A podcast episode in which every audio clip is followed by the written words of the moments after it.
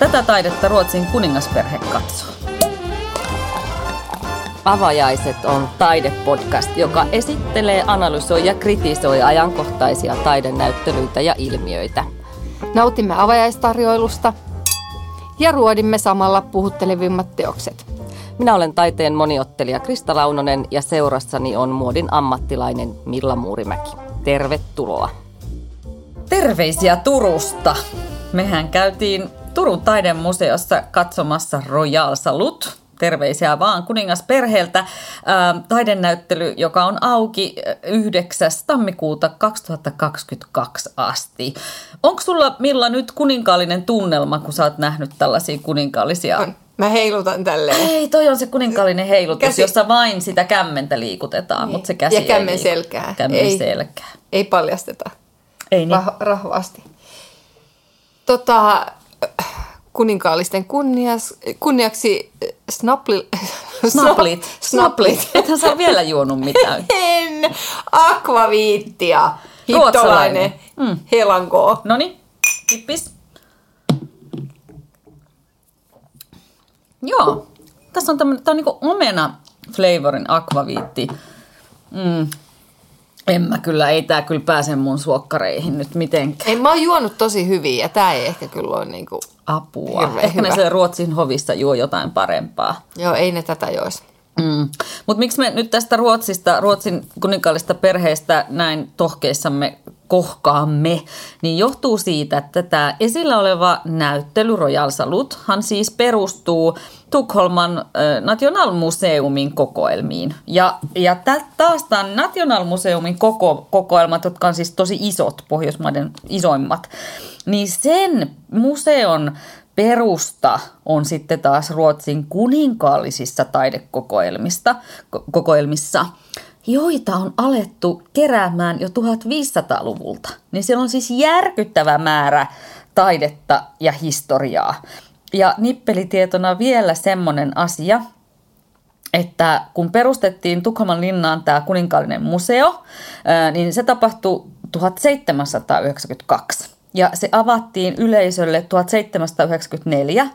Ja Louvre avattiin äh, vaan vuosi aiemmin. Ja Louvrehan, Louvreahan sanotaan, Pariisin Louvrea, siis maailman vanhimmaksi rahvaalle, kaikille avoimeksi olevaksi museoksi.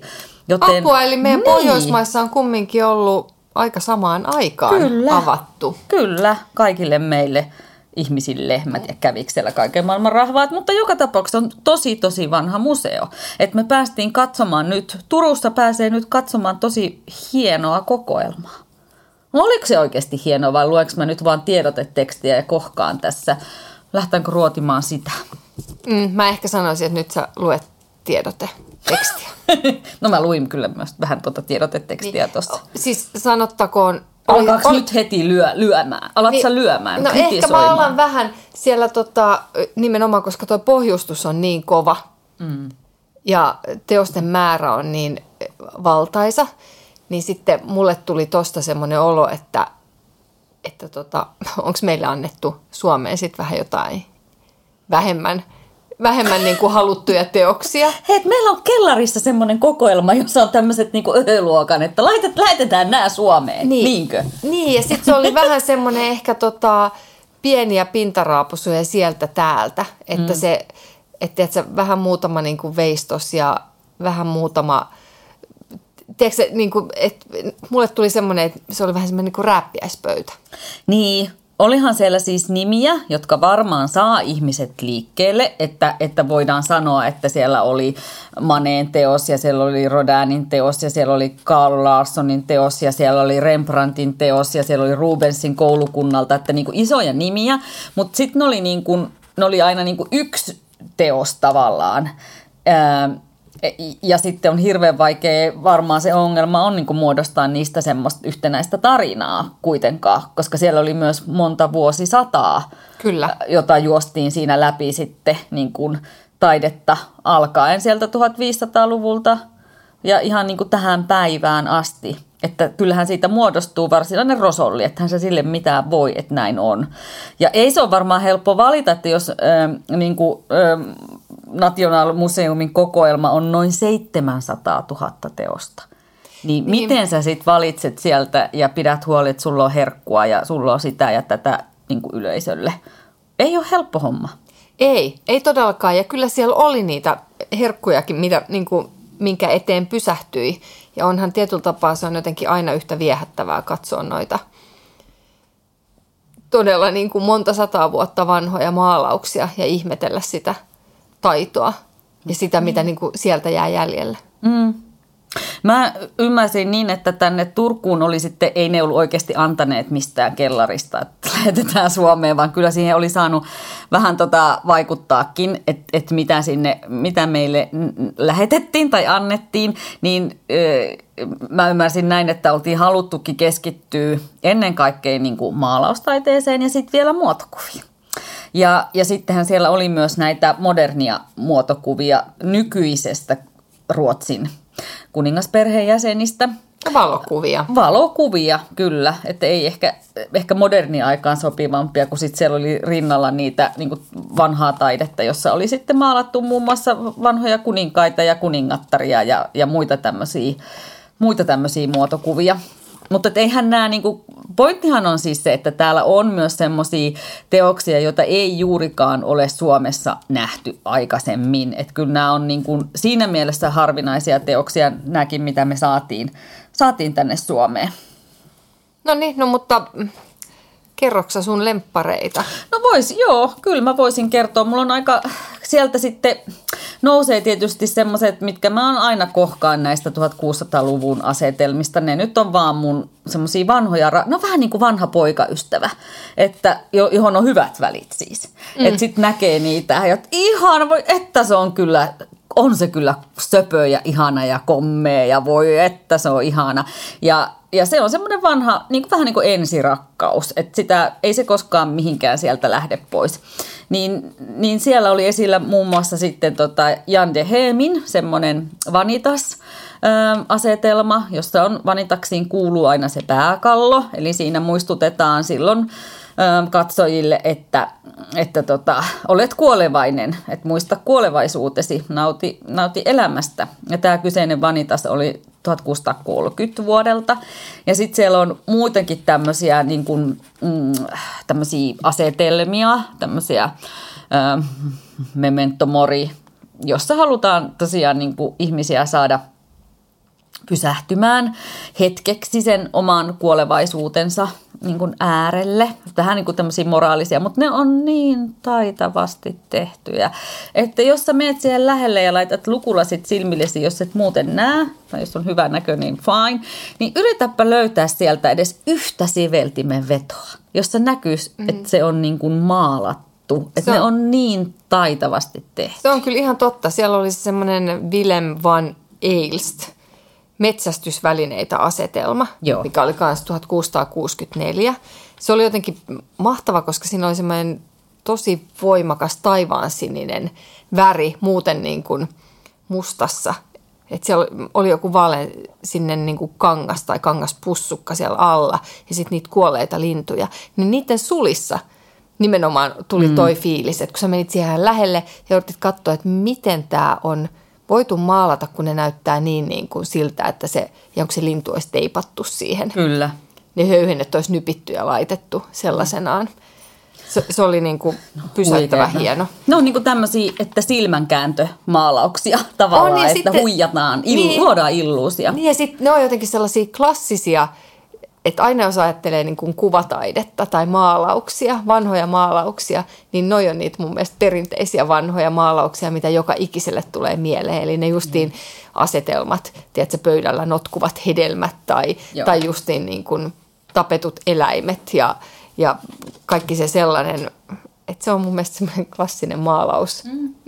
mikä tulee aina mieleen kun niin puhutaan on. vanhasta taiteesta. Niin, ja sitten kun tietää, että, että niissä on sitä symboliikkaa, että ne ei ole vaan niin kuin kauniita esineitä, tai siinä toki on taiteilijat oikein kilvotelleet silloin, varsinkin siellä Hollannin alueella, että kuka on mestarillisen, kuka tekee täydellisimmän niin hän on sitten niinku ikään kuin joukon paras. Mutta kun ne ei, se on se pinta, mutta sitten niissä on tätä symboliikkaa. Siellä saattaa olla kärpäsiä, jotka symboloi paholaista ja kuihtuneita kukkia ja, ja just tämmöisiä pääkalloja, tiimalaseja. Niillä on kaikilla joku symboliikka, jossa yleensä niinku on tätä elämän kiertokulkua, hyvyyttä ja pahuutta – kuolevaisuutta, tällaisia asioita käsitellään niissä. Ja sen ajan ihmisethän ovat lukeneet niitä tauluja ihan kuin, niin kuin me luetaan jotain hymiöitä, että se on ollut niille ihan täysin selvää, että mitä siinä, mitä siinä on taiteilija halunnut kertoa.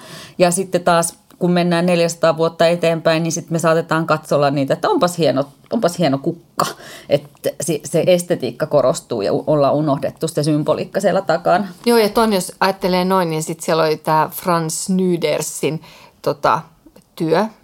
Se oli jos, joltain ää, 1500-luvun lopulta, mikä oli sitten, mä ajattelin, että onko tämä tämmöinen niin eläinaktivistin niin kuin jotenkin kuvaelma, koska se oli niin raadollinen. Siellä oli se niin kuin auki leikattu peura ja sitten siellä oli niin kuin, kettinkin kytketty niin kuin apina, että se on otettu, otettu lemmikiksi sieltä viidakosta ja mm. elävää papukaijaa ja sitten hirveä määrä niin kuin eläinten raatoja ja ne kaikki oli jotenkin siinä niin kuin pöydällä. Se oli semmoinen tosi pahan, mie- pahan mielen niin kuin työ. Kyllä. Kaunis ja valtavan kokoinen. Siis iso, joo, ja sitten siellä on niinku koira kanssa, kuka räksyttää. Et siinä on jotenkin silleen semmoinen, mä ajattelin, että tuosta tulisi mieleen, että jos on sinä aikana ollut joku eläinten ystävä tai aktivisti, niin toi olisi se tapa, millä hän haluaisi kertoa, että se on niin moni asia niin väärin. Kyllä. Ehkä se oli maailman ensimmäinen aktivisti, joka halusi kiinnittää huomioon eläinten oikeuksia. No sit mä tykkään tosi paljon Franssista. Kyllä. No mutta toinen, mikä jäi mieleen, joka on mun ihan suosikkitaiteilijoilta, on toi, taiteilijoita, on toi tanskalainen Wilhelm Hammersjö. Ja siellä oli hänen äh, 1900-luvulla maalaama lukeva nainen – ja, ja Hammersjö, anteeksi tämä hieno tanskan ääntäminen, joka on siis täydellistä tietenkin, niin, tota, niin hän tekee tämmöisiä harmahtavia, hiljaisia sisäkuvia, jossa ei juurikaan tapahdu mitään. Se ikään kuin maailma olisi pysähtynyt niihin harmaisiin sisäkuviin. Ja siis niitä hän teki, teki toisti, toisti, toisti. Joskus ne on pelkkiä sisätiloja, joskus siellä on yksi nainen, hyvin usein selin. Ja tässä oli sitten niin kuin taulun nimikin sanoi, niin lukeva nainen. Aivan, aivan ihastuttavia meditatiivisia kuvia. Sä taisit tykätä siitä kanssa. Mä tykkäsin siitä tosi paljon. Justiin se, tota, mua jotenkin huvitti, että täältä, täältä on alkanut skandinaavinen minimalismi. Kyllä. Et tietyllä tapaa, että jos niinku pitää miettiä semmoinen skandiminimalismi, niin okei, se on syntynyt 1864 tai 1900-luvun alu, al, alulta, alulta, että siellä se on niin kuin yksinkertaiset niin kuin asetelmalliset sisustukset ja hillitty pukeutumistyyli ja mm. jotenkin joo, eli varmaan niin kuin monta semmoista visualistia. Hei, ja olisiko hykkeilykin alkanut sieltä? Varmaan, sillähän oli semmoinen joku villashaali siinä päällä, kotoilu. Kotoilu nimenomaan, siellähän lueskeli harmaassa miljoissa. Ja harmaahan on tällä hetkellä tai jonkin, jotain vuosia ollut jo niin kuin sisustuksen no, uusi valkoinen, eli se trendiväri. No ei, oli jo 1900-luvulla oli. Wilhelmin no niin, kotona. Eli okei, okay, sekin mm. on keksitty, Kyllä. mutta sen vieressä, Wilhelmin vieressä oli sitten tosi värikäs työ, mikä oli tämä Karl Larssonin ää, Lisbeth lukemassa. Ja se on mun mielestä, se on kanssa, että jos mietitään mitä tahansa pohjoismaalaisia satukirjailijoita Joo. tai heidän niin kuin kuvitustyötään, mulla tulee mieleen justiin Astrid Lindgren, mulla on tullut aikaisemminkin, ja, tai siis, että siellä on to, joku tosi vahva semmoinen – Tiedätkö Peppi Pitkä tuossa? Kaikki mahdolliset. Kyllä. Värimaailma, piirustustyyli. Mm.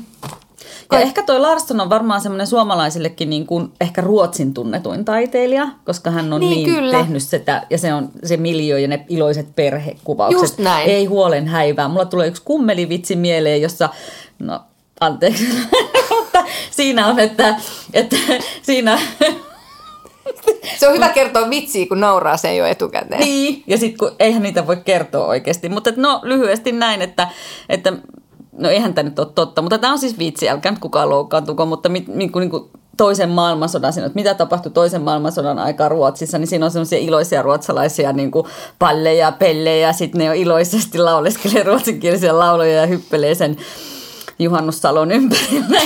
että niin kuin, no mutta joo joo, okei, mennään eteenpäin. Mutta pointti on se, että siinähän kuvataan semmoista täydellistä idylliä, jossa hyvinvointivaltio on syntynyt ja kaikki voivat hirvittävän hyvin ja, ja on iloinen meininki. Mutta Larsson on taitava taiteilija, ei siitä mitään ja unohtakaa tuo äskeinen kommelivitsi saman tien. Joo, no niin. No, no tot... sun suosikkeja. Äh, no niin, mä, siis, mä taisin nyt itse asiassa tässä väliin jo itse asiassa mainitakin niitä. Mutta sitten siellä oli myös, se oli jännä kun sanoit, että tämä oli painottunut muotokuviin. Ja mä en mm. kokenut, että siellä oli hirveästi muotokuvia, mutta ehkä mm. mä sitten en osannut jotenkin tulkita asioita. Mutta siellä oli yksi muotokuva, mikä pysäytti, oli tämän Alexander Roslinin moldavialaisprinsessa Zoe Kikan muotokuva, mm. koska olipas upean näköinen nainen. Mm. Ja siinä oli myös tota, en mä tiedä, toi tapa maalata kalpea iho Joo. ja saada siitä semmoinen niin läpikultava. Ja kun sä katsot sitä läheltä, niin se ihan kuin sen silmätkin olisi kosteet. Mm.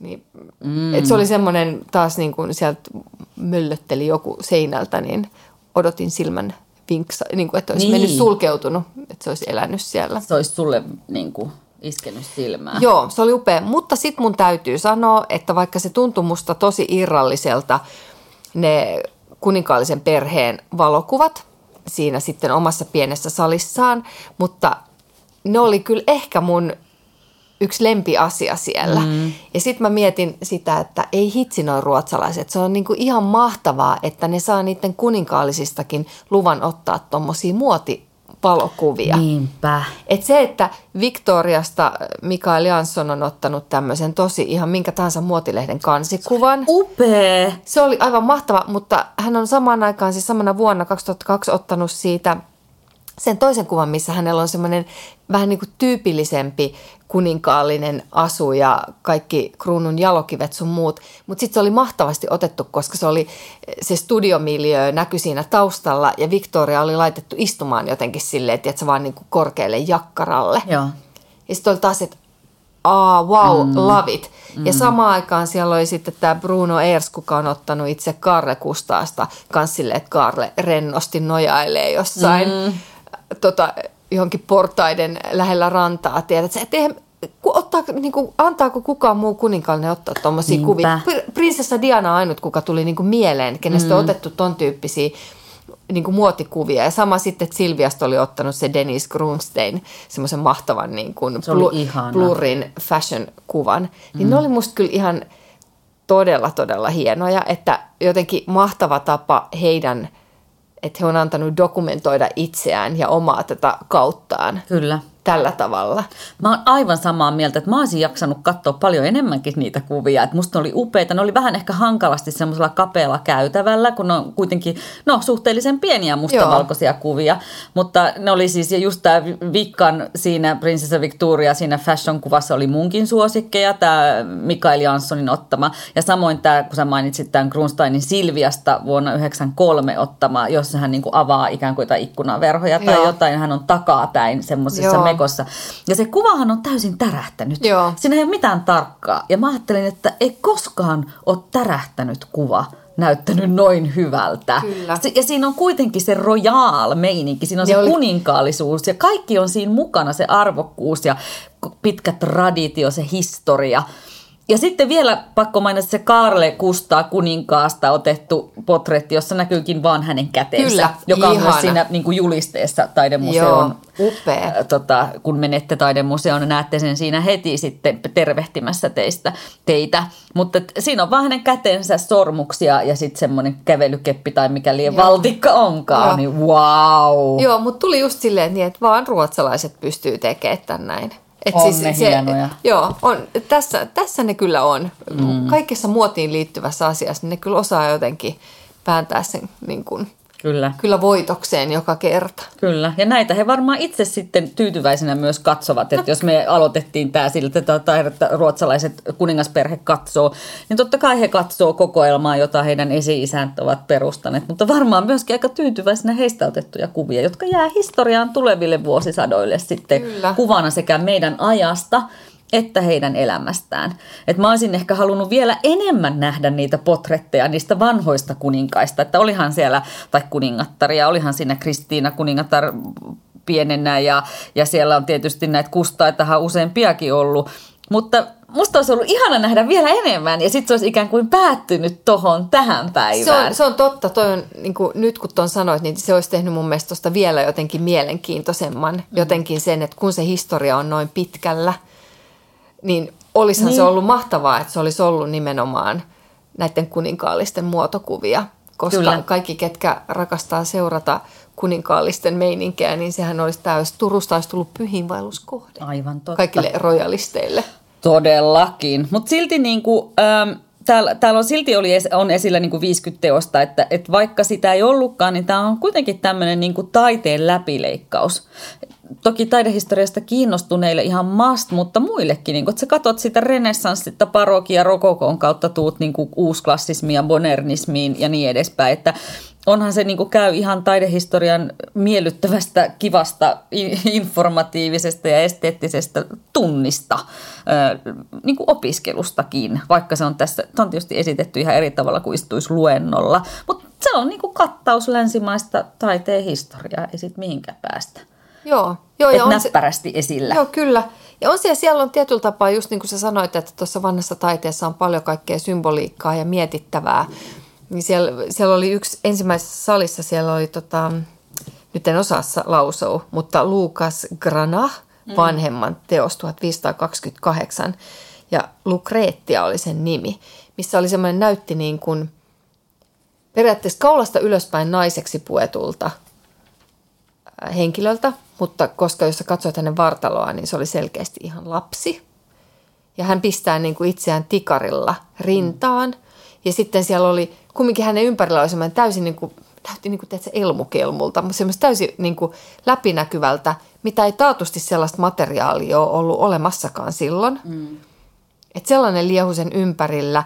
Ja sitten kun se olisi niin kuin lavastettu semmoiseen lavasteseinää ja sitten semmoista vähän niin kuin modernia, outoa ikkunaa tai toista taulua sieltä, mistä vuoresta kasvaa taloja. Ja se oli jotenkin niin hämmentävä se mm. koko taulu ja se, että mitähän tässä yritetään sanoa tai mikä tässä, onko, mm. nyt mä en tiedä, onko Lucretia, onko se joku taruhahmo on, vai? On, on. on no kerropa siinä, lisää. Apua, nyt hatusta. Voi vitsi, kun voisi vähän kuulata, niin ei höpöttäisi. Toivottavasti en nyt puhu läpi ja päätäni. Mutta siis Lucretia, tai Lucretia, miten se nyt sitten halutaankaan missäkin lausua, niin sehän liittyy tämmöiseen äh, taruun siitä, että muistaakseni, nyt muistaakseni, tätä jokainen kuulija voi sitten mennä ja selvittää, mikä oli totuus, mutta muistaakseni hänet on raiskattu ja hän haluaa tehdä itsemurhan, okay. koska siinä on tämmöinen kamala. Sehän on tietysti äh, ollut siihen, siihen aikaan varsin ja muutenkin niin, niin kauhean häpeä. Ja sitten se naisen siveys ja neitsyys on pitänyt tietenkin suojella viimeiseen asti. Mutta se oli lapsen ruumis. Mm, niin. Niin. Ja silloin, milloin ne sitten avioliitot siihen aikaan saatettiin niin kuin jossakin vaikka sanotaan nyt niin sanotun eliitin piirissä, vaikka aatelin, aateliston piirissä, niin siellä saatettiin solmia ne avioliitot lapsina. Että pantiinko se sitten NS-käytäntöön vielä, niin se on toinen juttu. Mutta tota, joo, tämmöinen tragedia okay, tausta, siellä on okay, taustalla ehdottomasti. No niin. Että mieluummin sitten uhraa itsensä, kun niin kuin jatkaa elämää. Niin, no mutta tämän justiin sanoneena, niin siis tietyllä tapaa tuo näyttelyhän on taatusti justiin näin, että sitten jos rupeisi googlettelee jokaisen taulun kohdalla, niin se voisit löytää jonkun mahtavan tarinan ja sitten ne aukeaa taas ihan eri tavoin mm. kaikki nämä työt. Aivan ehdottomasti ja niin kannattaa tehdäkin, että taas sille, että jos löytää sieltä sen oman suosikkinsa – niin jää vaikka siihen ja sitten ottaa vaikka myöhemmin selvää tai paikan päällä, että mitä, mikä, kuka tämä tekijä oli ja mitä tässä tapahtui. Että esimerkiksi mulle täysin uusi henkilö oli siellä viimeisessä salissa oleva Henri äh, Lerollen aika suurehko maalaus 1800-luvun lopulta, jonka nimi oli Urkulehterillä. Ja siinä oli joukko ihmisiä, mutta keskushahmona oli tämmöinen nuorehko nainen 1800-luvun tällaisessa asussa. Hän oli vähän niin kuin siluettina siinä ilmeisesti yksin laulamassa sinne. Hän oli, hän oli tosiaan lehterillä ja se oli jonkin verran ihmisiä, mutta että ilmeisesti siellä alhaalla sitten oli sitä kuulijakuntaa. Ja miten hienosti siinä taulussa oli niin kuin jotenkin tavoitettu se, miltä tuntuu laulaa yksin tai miltä tuntuu esiintyä yksin. Ja sitten miten se oli tässä teoksessa luotu, niin oli muun muassa niin, että hänen ympärillään oli paljon tyhjää tilaa. Että hänet oli ikään kuin jätetty siihen yksin. Ja sitten siinä oli tosi paljon sitä arkkitehtoonista elementtiä niin kuin tavallaan siellä reunalla, että se näytti jopa arkkitehtoniselta piiru tai tämmöiseltä maalaukselta. Mutta sitten tämä naisen siluetti, tumma hahmo siinä 1800-luvun pönkkö S-mallisessa mekossaan yksin laulamassa siellä lehterillä, niin mulle tuli ihan sävärit, oikein niin kuin kylmät väreet siitä, miltä se tila on tuntunut, miltä tuntuu laulaa yksin tai puhua yksin. Ja sitten jopa olin kuulevina niin sen laulun kaijun, miltä se on voinut, miltä se on voinut tuntua, kun se kaikuu tuollaiselta lehteriltä. Mm, se oli hieno työ munkin mielestä. Siinä oli jännä, koska kun mä katsoin sitä ensimmäisen kerran, niin mä ajattelin, että onko se jäänyt osaksi kesken. Mm. Et kun se meni sellaista diagonaalisti, se toinen puoli justiin se, niin kuin mistä näkyy sitä, sitä niin kuin, tilaa, mm niin mä ajattelin, että onko tämä jäänyt kesken tämä työ, koska se oli niin vaalea ja se oli jotenkin mun mielestä hyvin eri tavalla maalattu mm. kuin sitten se toinen puolisko, mikä oli justiin tämä parvi Kyllä. ja missä oli ne ihmiset. Et sen, mutta se myös herätti tosi, niin kuin, että sun vaati sen, että sä meet vähän niin kuin tutkimaan, Joo. että mitä siinä tapahtuu. Ja just tuossa, koska siluetti oli niin graafisen muodokas, niin se kanssa niin kuin sieltä mm. niin kuin nappasi sun niin kuin katseen saman tien. Kyllä. Se oli tehokasti, niin kuin sommitelmallisesti jotenkin niin koukuttava teos. Aivan ehdottomasti. Tosi hienosti ja ovelasti ja just sillä tumman ja vaalean vastakkaisuudella oli myös luotu sitä niin kuin kontrastia, joka kiinnitti ehdottomasti huomiota. Just näin. On ihan mahtavaa, että tämmöinen näyttely on nyt saatu Turkuun, että et tällaisia teoksia. Kyllä, kyllä kannatti tulla Turkuun, mutta mm, kenelle sä suosittelisit tätä näyttelyä? Kenen, paitsi turkulaisille, niin, niin kenelle muille? No varmaan justiin, tiedätkö, kaikki royalistit, kaikki ketkä jaksaa fiilistellä edelleen monarkioita, kuninkaallisia. Kyllähän se on jotenkin musta ajatus siitä, että heidän palatsinsa ja linnansa on seinillä vyöryy tämmöiset niin kuin vanhat työt. Se on jotenkin uskomatonta, että jollain on mahdollisuus kävellä siellä päivittäin. En mä tiedä kuinka usein he pysä, pysähtyy ja katselee niitä, mutta mm. valtavasti niin kuin historiaa on se mielenkiintoinen. Mutta kyseinen paikka muutenkin oli niin kuin upea vaelluskohde tänne niin kuin Turkuun. Mm. Et mun mielestä sehän oli täällä, sä kiipeät tuommoiselle kukkulalle ja se on niin kuin oma pikkulinnansa, että ei olisi niin kuin parempaa niin kuin puitetta laittaa tämän tyyppinen näyttely pystyyn. Ja Joo. samalla kyllä suosittelisin, mä en ollut ikinä aikaisemmin käynyt, niin käydä katsoa se yläkerran pysyvä näyttely. Mm, hurraa Turun taidemuseo. Kyllä. Se on hieno rakennus. Joo, ja sitten mä mietin sitä, että totta kai taidehistoriasta kiinnostuneille niin toi on hieno läpileikkaus, mutta jos ei ajattele sitä niin kuin taiden näkökulmaa, niin sen voisi ajatella myös, niin kuin, että – houkuttelisi kaverit, lähde mun kanssa katsoa Royal Salut näyttely, kun se on niin kuin aikamatka e, kuin läpi ö, 500 vuotta. Että sä saat välähdyksiä siitä, miltä 1700-luvun vaatteet, korut, asusteet, Kyllä. peruukit on näyttänyt. Ja toisaalta sä pääset mukaan vaikka, no just 1700-luvun kartanoon korttipeli. Siellä on yksi teos, missä pelataan korttia ja tämmöiset aateliset pelaa korttia kartanossa. Että ne on tämmöisiä ajankuvia myös. Tai näkee just sisustus, että miltä se näytti silloin vaikka 1900-luvun alussa tai milloin ikinä. Että se on myös hauska tämmöinen niin aikamatka visuaalisesti käydä läpi. Mm, se on totta, joo. Tämähän oli meidän ensimmäinen Turku-jaksomme, mutta koska Turussa on niin paljon taidetta, niin, niin kuuntele myös ensi viikolla jaksoja sitten vähän eteenpäin, että me tullaan kertomaan kyllä Turun hienosta taidetarjonnasta tästä, tästä niin, eteenpäinkin. Niin, kannattaa ottaa pikku taidematka kohti Turkua. Aivan ehdottomasti. Eikö oteta kaikille kvintit niin. ja viitit ja, ja, ja Ruotsi. Ja Turul. Ja Turku. Hei. Moikka.